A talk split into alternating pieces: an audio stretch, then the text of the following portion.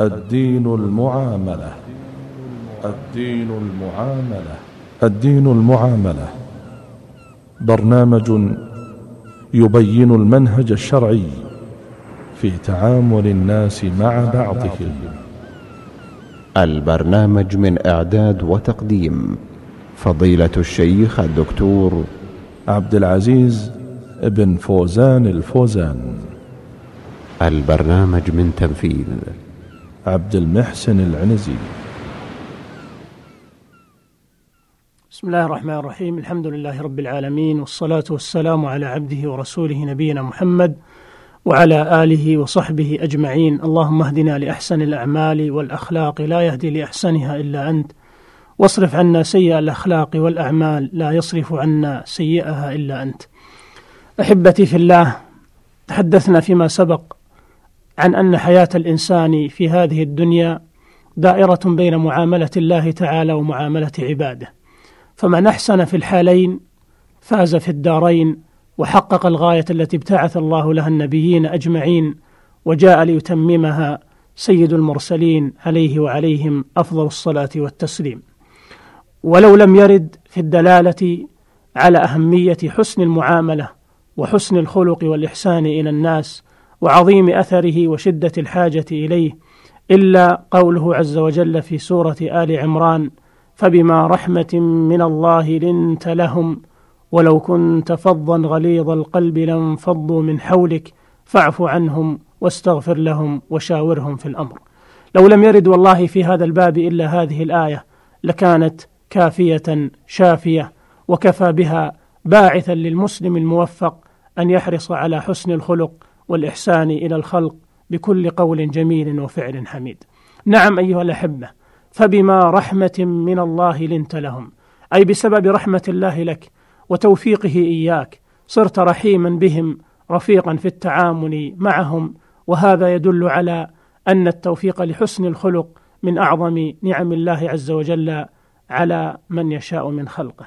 ثم قال سبحانه ولو كنت فظا غليظ القلب لانفضوا من حولك. فيا سبحان الله إذا كان رسول الله صلى الله عليه وسلم وهو الذي أوتي كل مقومات المحبة والقبول ومحبته مقدمة على محبة النفس والأهل والناس أجمعين وهو سيد ولد آدم وأفضل من مس الثرى وحملته المطايا وهو مع ذلك كله أرفع الناس نسبا وأكرمهم أصلا ومحتدا وأجملهم مظهرا وجوهرا وأرجحهم رأيا وعقلا وأصدقهم كلاما وأحسنهم بيانا وأبلغهم حجة وبرهانا بل لا ينطق عن الهوى إن هو إلا وحي يوحى وهو أيضا أتقى الخلق لربه سرا وجهارا وأعلاهم منزلة ومكانا وأنداهم يدا وأسخاهم نفسا وأجزلهم عطاء وهو مع كل هذا رئيس الدولة وقاضيها وقائدها ورسول رب العالمين. وصفيه ووليه وخليله. وصحابته من هم رضي الله عنهم؟ إنهم أفضل هذه الأمة بعده وأكمل الناس محبة وتقديرا له. ومع كل ذلك يقال له ولو كنت فظا غليظ القلب لانفضوا من حولك فكيف بغيره من البشر وهم دونه بمراحل كثيرة؟ وليس لهم من مقومات المحبة والقبول ووجوب السمع والطاعة ما جعله الله لرسوله صلى الله عليه وسلم. فما أحوجهم إذن إلى ترك الفظاظة والغلظة والبعد عن الجفاء والقسوة واستعمال الرفق واللين. ولهذا كان نبينا صلى الله عليه وسلم يبايع أصحابه على القيام بحق الله عز وجل والقيام بحقوق الخلق والنصح للناس. فقد روى البخاري ومسلم عن جرير بن عبد الله البجلي رضي الله عنه قال بايعت رسول الله صلى الله عليه وسلم على إقام الصلاة وإيتاء الزكاة والنصح لكل مسلم. فبايعه على إقام الصلاة وإيتاء الزكاة وهما أظهر العبادات وأهم أركان الإسلام بعد الشهادتين. والقيام بهما عنوان الاستقامة على طاعة الله تعالى. وبايعه على النصح لكل مسلم. والنصح لا يقتصر على مجرد الوعظ بالقول كما قد يتبادر إلى الذهن بل يعني إيصال كل ما أمكن من الخير ودفع كل ما أمكن من الشر بالقول والفعل. فجمع النبي صلى الله عليه وسلم بين الأمر بالإحسان في معاملة الله والإحسان إلى خلقه. وفي الحديث الصحيح عن أبي ذر ومعاذ بن جبل رضي الله عنهما أن النبي صلى الله عليه وسلم قال لمعاذ حين أراد بعثه إلى اليمن. قال له اتق الله حيثما كنت وأتبع السيئة الحسنة تمحها وخالق الناس بخلق حسن. فيا لها من وصية عظيمة ينبغي لكل مسلم وبخاصة من ابتلي بالقيام بواجب ومهمة من مهمات هذه الحياة حيث يحتاج إلى التعامل مع الناس ومخالطتهم. ما أحوجنا جميعا أن نضعها نصب أعيننا ونحن نسير في هذه الحياة ونتعامل مع هؤلاء الخلق. نعم اتق الله حيثما كنت وأتبع السيئة الحسنة تمحها وخالق الناس بخلق حسن. فهذا حديث عظيم الشأن جليل القدر قد تضمن على وجازة لفظه وقلة عباراته بيان واجب العبد تجاه ربه وواجبه تجاه نفسه وواجبه تجاه الناس كل الناس. أما واجبه تجاه ربه فهو أن يتقيه في السر والعلن والخلوة والجلوة وفي كل مكان وزمان وذلك بطاعته واجتناب معصيته وشكر آلائه ونعمه. وأما واجبه تجاه نفسه فهو أن يقيمها على طاعة الله تعالى ولا يعرضها لسخط الرب عز وجل ومقته وشؤم الذنب وسوء عاقبته فإذا فرطت منه السيئة اتبها أتبعها بالحسنة لتزيل أثرها من القلب وتمحوها من ديوان الحفظة. فإن الخير يرفع الشر والنور يزيل الظلمه والمرض يعالج بضده والحسنات يذهبن السيئات. وأما واجبه تجاه الناس وهو بيت القصيد هنا والغرض من إيراد هذا الحديث فهو أن يعاملهم بخلق حسن ويعاشرهم بالمعروف فيحسن إليهم وينصح لهم ويكف الأذى عنهم ويتحمل الأذى منهم وأن يحرص على إيناسهم وإدخال السرور عليهم وأن يكون طلق المحيا باسم الثغر لين الجانب ندي اليد سخي النفس كريم الطبع لطيف المعاملة اليفا مالوفا رفيقا عطوفا عفيفا شريفا. ولا شك أيها الأحبة أن مخالقة الناس بخلق حسن جزء مهم من التقوى بل لا تتم التقوى الواجبة إلا به ولكن النبي صلى الله عليه وسلم خصه بالذكر من بين شعائر التقوى كلها وأفرده بالذكر من بينها جميعا اهتماما بشأنه وتنويها بفضله وتنبيها على أهميته وشدة الحاجة إليه. قال ابن رجب رحمه الله قوله وخالق الناس بخلق حسن هذا من خصال التقوى ولا تتم التقوى إلا به. وإنما أفرده بالذكر للحاجة إلى بيانه فإن كثيرا من الناس يظن أن التقوى هي القيام بحق الله دون حقوق عباده. فنص له على الأمر بإحسان العشرة للناس فإنه كان قد بعثه إلى اليمن معلما لهم ومفقها وقاضيا. ومن كان كذلك فإنه يحتاج إلى مخالقة الناس بخلق حسن ما لا يحتاج إليه غيره ممن لا حاجة للناس به ولا يخالطهم.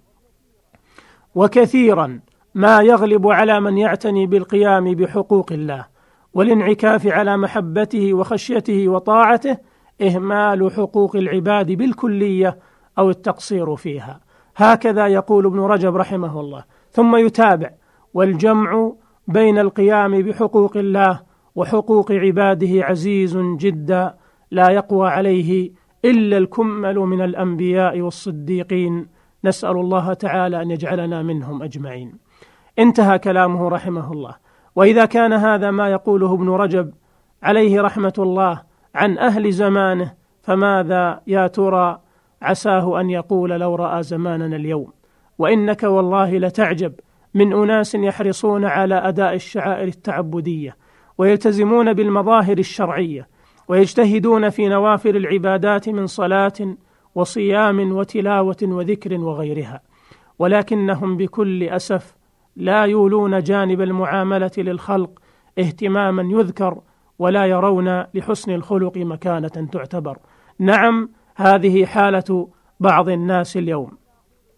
ولا أقول إن كل من يهتم بالمظاهر الشرعية والنوافل يكون حال يكون حاله ما ذكرت لكن بعضهم هو كذلك. ولهذا تجد عند عند بعض هؤلاء بكل أسف من الحقد والحسد والعجب والكبر والظلم والبخس والبغضاء والشحناء والتهاجر والتدابر والكذب والتدليس والغش والمخادعة وإخلاف الوعود ونقض العهود والقطيعة والعقوق ومطل الحقوق وأكل أموال الناس بالباطل وخيانة الأمانة والولوغ في أعراض الناس وفري لحومهم والسعي بالنميمة والإفساد بينهم وتتبع العورات والتدخل فيما لا يعني ما يتنافى وكمال الإيمان.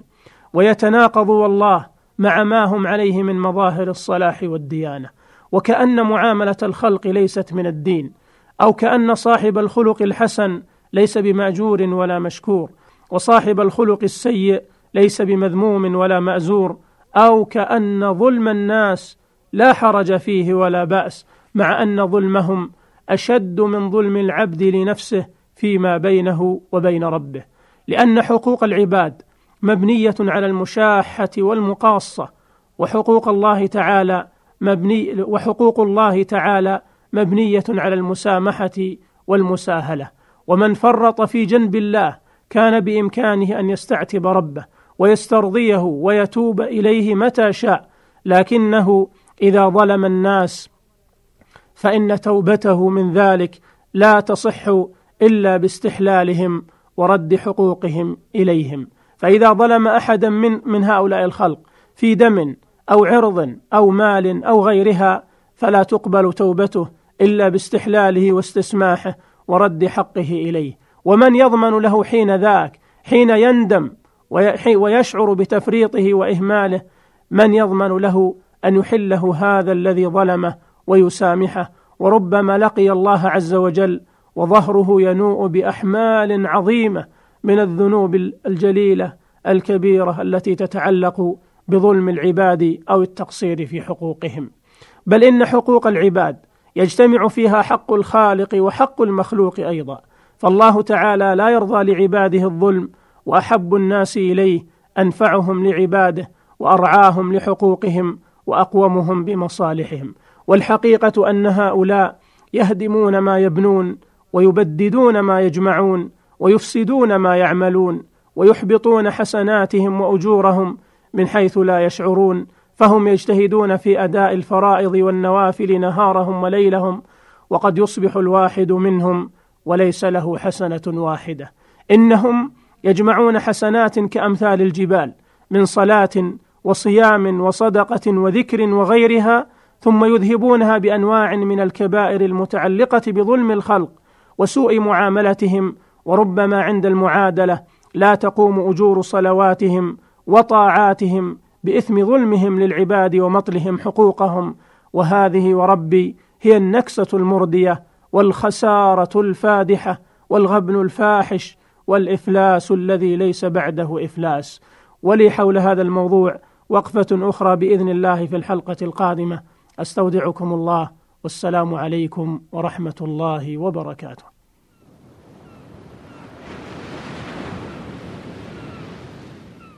الدين المعاملة.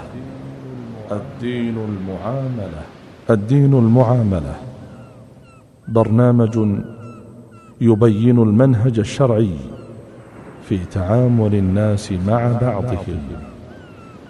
البرنامج من إعداد وتقديم فضيلة الشيخ الدكتور عبد العزيز بن فوزان الفوزان. البرنامج من تنفيذ عبد المحسن العنزي.